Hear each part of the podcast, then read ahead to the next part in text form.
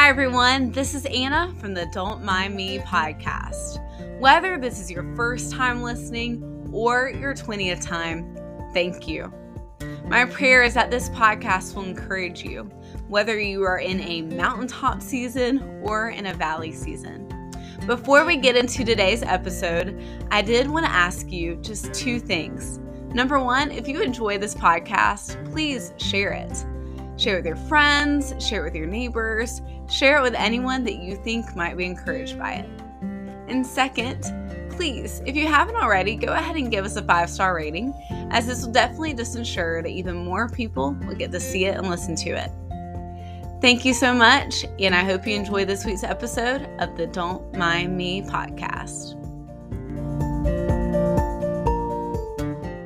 Hi, everyone. This is Anna from the Don't Mind Me podcast, and super excited for the second episode of the year. I have one of my pastors joining me today, Jim Thompson. Jim, go ahead and say hi. Howdy, everybody. How y'all doing? all right. Well, first of all, I'm going to tell you guys how I kind of know Jim. So, like I said, he's one of my pastors. Uh, but what's interesting is I feel like I've known him off and on before he became one of our teaching pastors. You were a youth pastor when my brother was in the youth program at our church, um, which is crazy. Then you were a teacher, and now you're back to being one of our teaching pastors at Fellowship Greenville. Um, but I'd love for you to go ahead and tell everybody just a little bit more about you. For sure. Well, I, yeah, like you said, I've, uh, this is my 11th or 12th year on staff as a pastor um, I used to be a youth pastor 15 years ago, but um, I also did uh, a tour of duty as a high school Bible and theology teacher at the church that our, or excuse me, at the school that our church founded. And so I've like, I don't, I only feel like, here's the mind boggling thing. I only feel like I'm 24, but I've been in the world of our like church for 20, this is my 28th year. And so, mm-hmm. um, yeah, it's really nice to know a lot of people for a long time and them know you really well for a long time. So there's a great beauty in that. I married uh, my beautiful wife Sara uh, 17 years ago, and we have two babies that they ain't babies no more. Uh, James Walker Thompson, the fifth, is in eighth grade. He's 13, and my daughter Anna Jubilee is 10 years old, and she's uh, in fourth grade. And yeah, I um, they're the they're the greatest. They're the best. So. Oh, that's awesome! I can't believe it's been twelve years. I acted like you had just started. It's it, it's it's crazy. Uh, yeah, you just can't even calculate it anymore. It's like how how do how does time even work? I know, I know. Well, I do want to say, and Jim, I didn't prepare for this, but I have a funny story. You probably won't even remember this, but one time we were I'm at scared. Publix. I'm scared, by the way. well, one time we were at Publix, and I was in the line for Redbox and somebody had come up behind me and like tapped me on the shoulder. And I've had situations where that was like just not a good thing. So I'm very like on guard. So I turned around with like this scowl on my face, and it was you. You jumped back, you stepped back away from me, and you're like, Anna, I'm so sorry. It's just me, Jim. and I, I, said, I am so sorry. I didn't mean to scowl at you. The scary thing is that I don't remember that, and I should. If I scared somebody and I'm ruin their day. I should remember. Uh, I just you didn't ruin my day. It was just funny. I was so on guard, and then I felt terrible that because it was just you. Like, why would I treat my one of my pastors that way? It just made made me laugh. But anyway, well, today we're going to talk a little bit about uh, Jim Jim's book called Sing Loud and Die Happy. Now, we're also just going to talk about what he talks about in this book. Um, a lot of my friends know this. I, I haven't talked a lot about it on the podcast, but singing is something that I love. And it's something that Jim loves as well. Uh, we both, I will say, I love to sing really loud. I think Jim does too. I've been to a few events where he's singing and he loves to sing loud. Um, and there's just something beautiful about singing. And you know, I will say for me, it was something that I just loved so much from the time I was a child, but I never really understood why singing was so important and and also how biblical it is to sing right to worship god mm. um until i started to get a little bit older and then really jim did um a sermon on this about two years ago it's been two years like it's been about a year and a half at this yeah. point um, and just a really, really incredible sermon. I was telling him earlier, I actually was crying a lot that day because it was something that it just was the right time and the right sermon. Um, but Jim, I'd love for you just to tell everybody a little bit more first of all, like, why did you feel the need to write a book like this? And then maybe give just a brief overview of what it's about. For sure. Yeah. I think um, as a pastor and a follower of Jesus, like, I want to be Bible guy, right? I want to be, I want to understand the scriptures on their own terms. I want to uh, both like get the big panorama wide view of what the Bible's about and I also want to do the deep dives and I want to like scratch every little itch and every nook and cranny of, of scripture just to think well about life and about God and about faith and, and all these things, specifically as it relates to following Jesus. So the older I've gotten, the more I'm like, okay, I feel like I'm a decently faithful student of scripture. But what are areas that when I when I look at the broad world of like Christian writing and thinking and publishing and stuff, what's something that people just haven't tapped into. It's like the uh, the juxtaposition of how much has been written or said about a thing versus how much the Bible says about it. Mm-hmm. And like the more I've thought about that over the past four or five years, I've been like, man, singing is just daggum everywhere in the Bible. It's everywhere, and like we don't have a lot of books about it. People just do it, and they don't talk about the why and the how and the meaningfulness and the like essence of it. And like there's a mystical, unifying, spiritual fun thing happening when we sing. And the Bible just repeatedly says to do it. And it's everywhere in the Bible, but we have, uh, you know, kind of, I think, tragically neglected an exploration of that stuff. Um, not to our own demise, but I think it's kind of making us uh, walk with a limp in some sense. If we're trying to walk with Jesus, it's like we're not walking as, as uh, you know, with as much strength as we could mm. if we understand this this singing thing. So I think that's one of the the big things behind it is like um, when I see, like this is the first paragraph in the book, something like this. Singing is one of the most repeated commands in the Bible. It's right up there with don't fear and believe. But sometimes you're not sure if you're fearing or believing. It could just be I didn't get enough sleep or I had a weird lunch. But if singing is one of the most repeated commands in the Bible, then you you know when you're singing. Like if you're believing or fearing, like that's this. It can be a subjective or esoteric thing, but you know when you're opening your mouth and singing. So you don't have to like pray about whether or not you're obeying. You're just doing mm-hmm. the thing. And so I think there is a, a, happy, holy, fun kind of like assurance given to the soul when the people of God stand and, and sing sing out um, what is true and what is good, especially about the gospel. So yeah, th- that's kind of like my personal hmm. Bible. Journey of getting to the place where I'm like, okay, somebody's going to have to write a book. and Somebody needs to write it. Yeah, yeah, I'll, I'll, I'll take I'll take one for the team. Yeah. I will say, as you were talking, I kind of thought about this. What would you say to people, right? Because I I love to sing. There are some people who just are like, I'm not a good singer. Uh, nobody wants to hear that. I sound, you know, terrible. Which I always tell people, anyone can sing. That's my opinion. Being a singer, I I think anybody has the ability to sing a joyful noise. But what would you say to people who say, I know it's a commandment in the Bible, but I don't mm. like to sing. I don't feel like anybody else wants to hear that. I'm good. Yeah. Um, oh man. Well, first of all, I want to say so many things. First of all, I am one of those people. It's like I remember being in, and I think I tell this story in the book, but it's like I remember being in Baptist Wednesday night youth choir, and mm-hmm. this this buddy of mine, after we finished singing a song, he looked over at me. He was like, "Hey man, dude, you're gonna have to turn it down. You just you you're just kind of trash at singing." And like at the time, he was my friend, so I was like, "Oh yeah, that's funny. Oh well, I'll just turn it down when we, when we sing." and so that's me i don't have like a great voice that's not that's not i don't think one of my most natural giftings um, but i think that's the beauty of the biblical command to sing is that it's a corporate invitation it's a communal invitation um, it's like asking you to share your life and then just say share your life with a brick wall it's not real it doesn't exist and so the biblical command to sing is a is a communal um, plural, like it's not you singular, it's you plural. So get in the middle of the people of God and let that singing wash over you as well as come forth from you. Um, and so I, th- I think there is a get in a good, you know, get in a good church where where people are, are singing with gusto and they're trying to make it count. And you know, as comfortable as you can, just get in there and try to sing. Now I know other people for medical reasons or whatever. It's just, or they're just going through a really hard season and they can't sing without crying or whatever. Well, then I like the idea of just like get in the way of singing. Like find yourself in the middle of it. Go to an auditorium where you're having corporate worship and just sit smack dab in the middle and don't sing and let the songs wash over you until you can't help but do it maybe but uh yeah I, w- I would say that most people who are hesitant to sing and forgive me because each one of these things matter but most of their excuses aren't uh, uh like don't weigh as much as they think.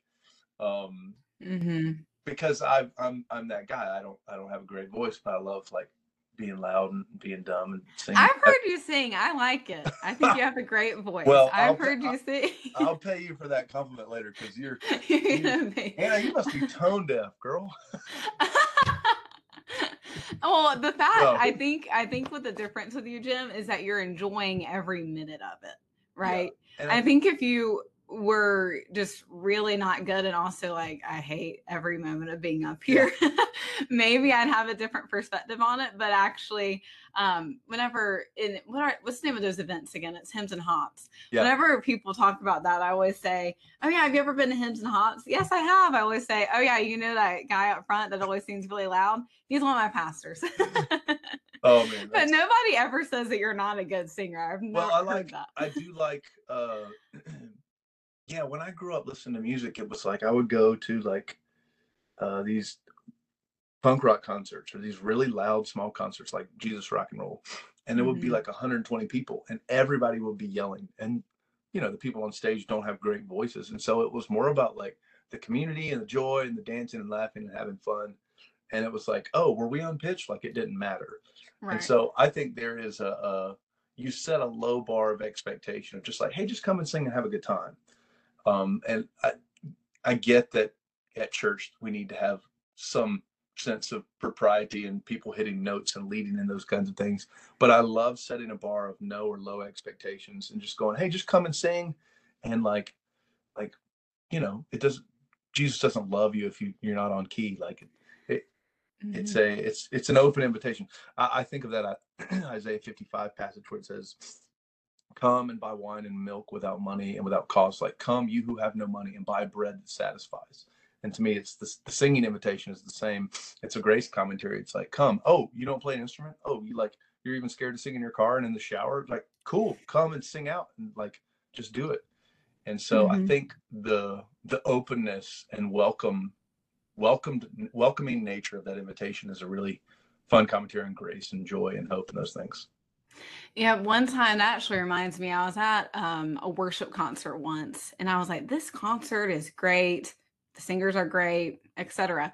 But the truth is, is that I was just enjoying the worship aspect of it. I could care less who was on the stage. I mean, I think that that's true worship, right? Is when you don't care who's on the stage, doesn't matter if their voice, if their pitch is perfect, like you said, um, if everything is in tip top shape, it just matters that they are praising God and you're Hmm. fully there. It's like it says worshiping this, um, worshiping Him in spirit and in truth. Like that sort of worship, I think, is what's so important. And when I was there that one time, I had this thought, you know, how amazing would it be for like a choir of people that are homeless or, you know, don't have, you know, the ability to get up here and sing, right? Or they just don't have the, the right people in their lives, but they love to sing or they need something to do um, that's just different from what they're currently doing. They need that opportunity. And how amazing would it be? Because at the end of the day, nobody really cares. They shouldn't care who's leading the worship. I mean, how amazing would it be to have a homeless choir that may not be completely on pitch, but they just love God and are singing? I thought Yeah. that was amazing. and i think i i love our version of it Mhm. we have a redeemed version of it in jesus name that we can receive it as a gift um, and we can believe as followers of jesus and christians we can believe that god gave it to us as a gift Mhm. I came across so much research, just scientifically, like what's happening when you do sing. Um, I found these studies uh, from UC Berkeley that tested the let's see here, what is it? It tested the um, disease-fighting proteins in the mouth, and as a choir was doing rehearsal, there were hundred and like 140 percent more disease-fighting protein disease-fighting proteins in the mouth, and then because they would sing louder during the performance there was like 240 more disease fighting proteins in the mouth. So like your body's actually healing itself when you sing, and that was specifically when you're singing with other people, because your breathing becomes the same as them and like your hearts get on the same your hearts start to beat together. And so like it, it is one of the more uh healthy things that you can do is sing with the same people over and over again. I i, found this uh scholar i think she teaches at nyu maybe her name's jeanette bicknell and she wrote this book called a philosophy of singing. And she says um, it is one of the most uh, socially building things you can do is to sing with the same people over and over and over again because it it creates such a unique bond. And that's before we even get to like the redeemed version of it you know? And Mm. this is you know choir family. And so Mhm. just scientifically what it does you have to stand back and go wow god's there. He's doing something. There's such beauty and intimacy uh, to to to what what happens when we sing. And so yeah i love i love the idea of the christian redeemed version of that i think is really beautiful hmm And I will say, you talk about this in the book, but one of my favorite parts, well, I'm going to take a step back for a second. So, you talk a lot about the Psalms. The Psalms are like the song book uh, of scripture, essentially. And so, one thing that you said in there is that every morning, part of your routine is to Mm. read a psalm. And that just really stood out to me. It was something where I went, wait a minute, I probably need to do that as well. Uh, it's something that I've definitely read the Psalms, but every morning, right? Making that part of my daily routine. Can you just tell me a little bit more about, you know, that daily routine about the Psalms Mm. and how that has really shaped y- you going into every day? For sure. Oh man, I love this question. Um, I think one uh, on a really practical level, uh, it's like the Psalms are uh, less contextual than other parts of Scripture. So I read Psalm 136 this morning in my quiet time.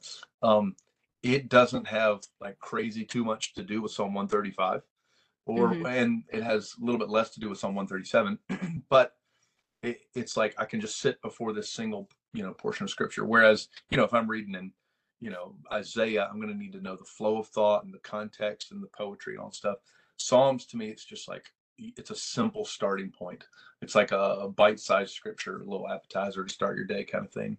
Um, so that's one reason is it's an easy level, easy uh, entry level kind of point for me, for my brain and my heart as my day gets going.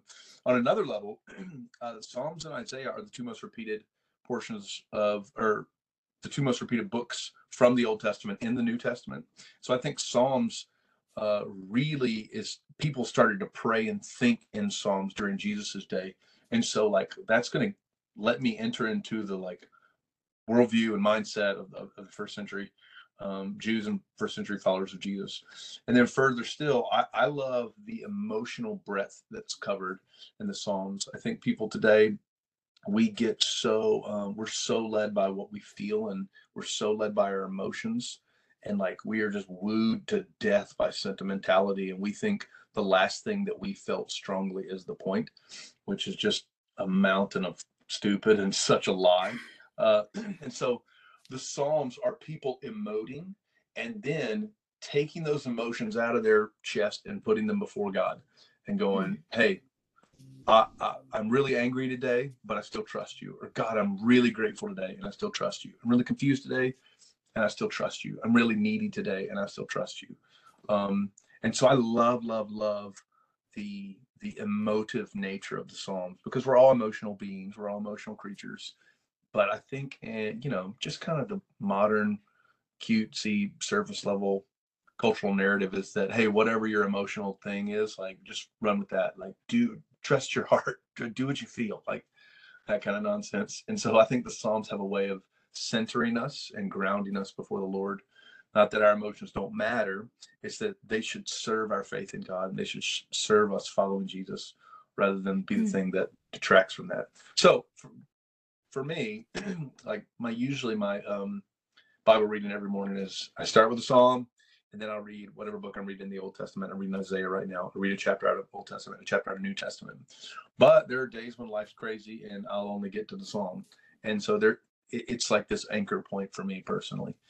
Um, yeah, so I, I, I love that, and I've I've loved seeing a lot of other followers of Jesus through church history who have done something similar. And I don't remember when I started or like when I was like, no, I need to do this. But it, for my soul, for me personally, it's been such a rich and healthy thing. So. Mm-hmm. And I love what you said about emotions and and things like that. I talk about that a lot on the podcast, but I actually was just made me think of a text I sent to a friend the other day that the closer that I get to Jesus and the more that I, you know, I grow in my faith and things like that, the more I learn I have to let go of Oh yeah. so many things. Uh, we were actually talking about it in the context of, she said, it's just so hard for me because I want other people to want to grow. And it's like they're okay staying stagnant sometimes in their Mm. relationship with Christ and they don't want to really go deeper and get to know him more and study his word. And that bothers me, which, you know, we could argue about that, but it's like it, it bothered her. And I said, Yeah, it's it is hard. You have to learn to let go and let God take control in those situations. Yeah, and you can't you can't let um a frustrating thing uh overcome you to the point where you lose rationality and sensibility and stuff like that. I mean, you know, I've got a middle schooler and a 10 year old. And so we talk all the time about like, yo, self control. and it's hmm so scary because when I say it to them, I'm like, dang it, this is for me too. Like I, I need this. And, and so I, I, I think for me personally, the Psalms really um, do a beautiful job in my own life of just kind of keeping me chill, keeping me still uh, before Yeah. the Lord. Yeah. I mean, if you think about the circumstances under which many of the Psalms are written too, you definitely start to think, okay, you know, they went through just as difficult situations, if Yeah. not even more Yeah. difficult We're even than what. I've ever been through. Yeah, way worse. But you know, but still in some respects, I always try to be like, let's not uh, necessarily compare situations here, but what David was going through a lot of times was much worse than anything I've ever faced. So For sure. you can then look at that and and then to know i mean it's one Mhm. thing so let's like step it up to the next level and bring it back to singing. Uh it's one thing to categorically know okay i can't let my emotions be the thing that like rule my day. And i have to like be honest about those emotional things and also take them to god and go i don't want to but i still trust you when i'm angry.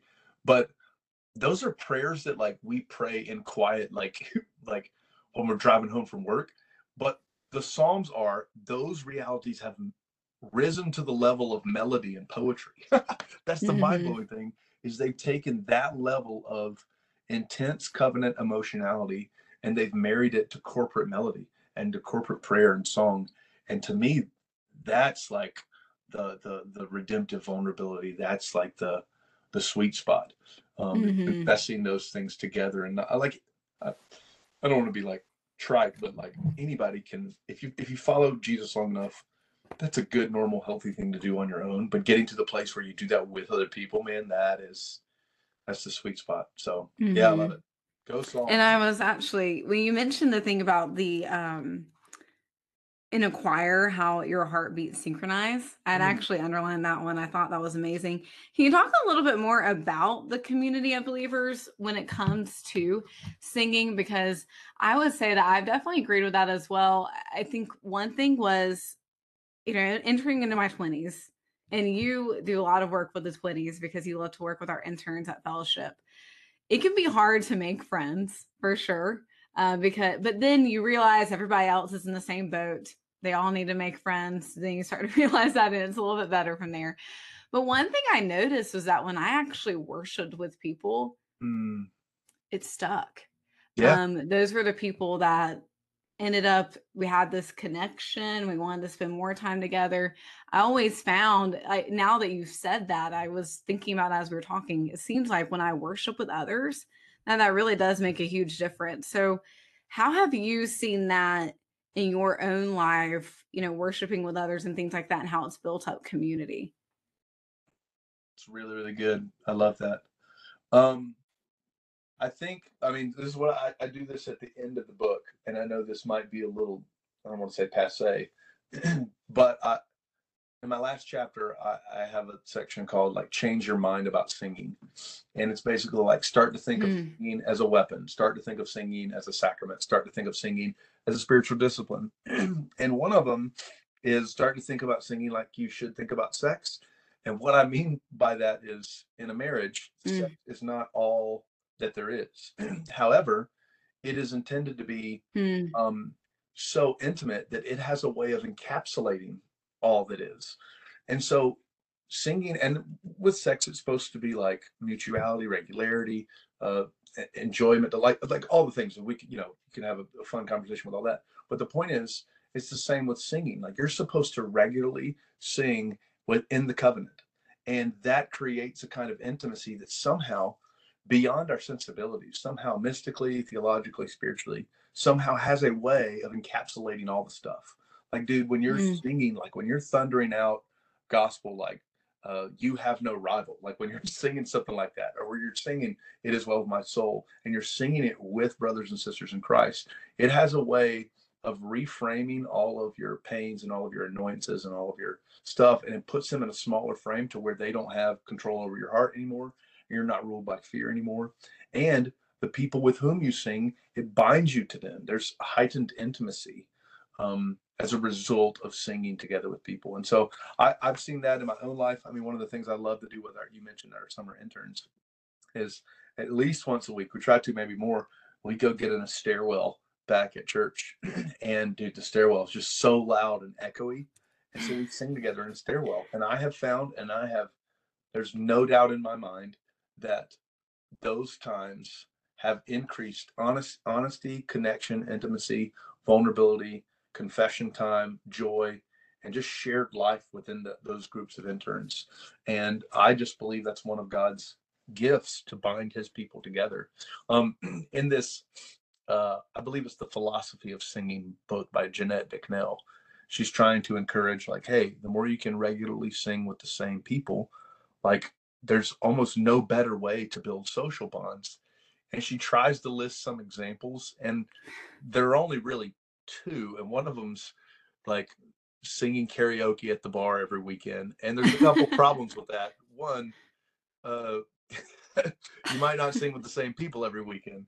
Two, you know, uh-huh. sometimes that includes uh, too too much of other things. And and then yeah. she's like, but also church. And so I think you get down to the place where you have to say the Church of Jesus Christ and weekly corporate worship together as God's covenant people is the only place in the world where you can normally and regularly and freely sing with the same people again and again and again. It just can't happen anywhere else unless you break your back and you try to make it happen, which again, mm. that's tough, but the church doors are always open every week. And so I just, there's such a, a beauty to that to me mm. that I think Christians like it's one thing to do a thing, but to do a thing and know what's happening when you do it, I think is even more worshipful and more meaningful. Yeah. And like I mentioned earlier, I think one thing that a lot of Bible studies I've been in and and things like that have missed is that they didn't do a worship aspect before mm. or after or sometime in the middle. The ones that did, like I said, it it stuck. There was some sort of like relational bond that we had with one mm-hmm. another. Mm through that but the ones that didn't and nothing is wrong obviously with just focusing on the word of god. Yeah. but when we had a worshipful aspect to it in the beginning those bonds were formed it's almost much like, more quickly. It's very different. It's almost like like like melody. Oh no i should add this to my last chapter. It's almost like uh corporate melody becomes this adhesive for your mm. heart soul mind strength so like, dude, I'm Bible nerd. I'm I want to do like Bible theology stuff all day long, all day strong. But corporate melody, covenant melody as God's people, has a way of those things like sticking to your soul, sticking to your mind a little bit more. Um, mm. And so it, it is a kind of like a spiritual adhesive, if you will. And now mm-hmm. you're going to make me rewrite my last chapter. So thank you. Hey, I'm all here for the ideas. You can do a revised version. Uh, yeah, I'll version just, too. I'll put you in as co-writer on. Yeah. I'll take it. I'll take it. Um, well, I do want to ask you. I have two more questions, but the first one is just going to be: Where can people find your book? Oh, cool. Yeah. Um, it's a little mom and pop store online called Amazon. You can go. Uh, you can always go search it there. It's just called "Sing Loud, Die Happy." An exploration of how God's gift of song is meant to change us. Um, I did get to publish with a really cool publishing company out west in Oregon called Wipf and Stock, W I P F, Wipf and Stock. And I think oh. they have a thing where if you sign up for their newsletter, you can probably unsubscribe later. uh, I think you get 20 or maybe even 40% off. Um, I don't think that was a holiday offer, but you can go to the thing if you want to stick it to Jeff Bezos. You Cool. Go to wipfandstock.com and Stick it in Jeff- Yeah. Oh my goodness. well, and, and I do have uh, one thing to say. This book is really fantastic. Like Mm. for somebody, you know, I don't, I don't think you have to like singing to enjoy the book. I really loved it. One thing for me, I will say, knowing you, I was reading it in your voice, so it made it Oh. even better and funnier in a lot of ways. Just because that's scary. we hear you preach all the time. we just hear you talk all the time. So I was like, Jim definitely wrote this book. I have no doubt in my mind. But really, really good book. Um, really theologically sound. Just the things that you say in this book. Some of it is over my head. I'm probably gonna have to read it a few times, but very, very good. Sorry, Um, not too much though. no, not too much, not too much. All right. Well, I will say the last thing I always like to ask people is what their favorite verse is. And I know that might be a hard question for you to answer because I know you love the word, but I'm curious to know if you have a one or maybe just two favorite verses. Um, this is one I keep going back to. I don't know if it's like favorite verse or life verse, but Paul is saying goodbye to. He he, he hung out with him and he lived with him for three years, and um, it's almost like the scene in in Lord of the Rings where they take Frodo to Rivendell and they, they send him away in the boat. Like he's he's getting ready to get on this boat and he's never going to see him again. And he's like, Holy Spirit already told me I'm going to go to Jerusalem and like I'm gonna have to suffer all these things. So the context of the verse is really beautiful too, because he's been pouring his life out for three years with these Ephesian pastors, and he turns to them and he says, um, "I consider my life worth nothing to me unless I finish the race and complete the task that Jesus has given me, the task of testifying to the gospel of God's grace." And so it's almost like this little purpose statement over Paul's life, but he's not saying that to be like, "Hey, it should be yours too." He's saying that to be like dude, I've been doing this for three years. I've been pouring out my soul. And he also says, I didn't shrink from declaring to you the whole, I didn't shrink from, dec- uh, from declaring to you the whole counsel of God's word. Um, and so I just love that idea from Paul in Acts 20, 24 of my life is worth nothing to me unless I finish this thing Jesus gave me. And that's to testify to the gospel of grace. Um, so, cause it's a pretty centralizing, stabilizing, like, kind of, kind of reality that if we're running our mouth on anything and it's not the gospel, like we're wasting your time kind of deal. Uh, So, yeah. Convicting. yeah, well, Paul, Paul's Convicting. words there are, yeah, they, those words haunt me regularly. So, hmm That's a good one. Well, thank you so much. I appreciate you being on. yeah, hey, such, such a blast. All right. Well, thanks, guys, and tune in next week.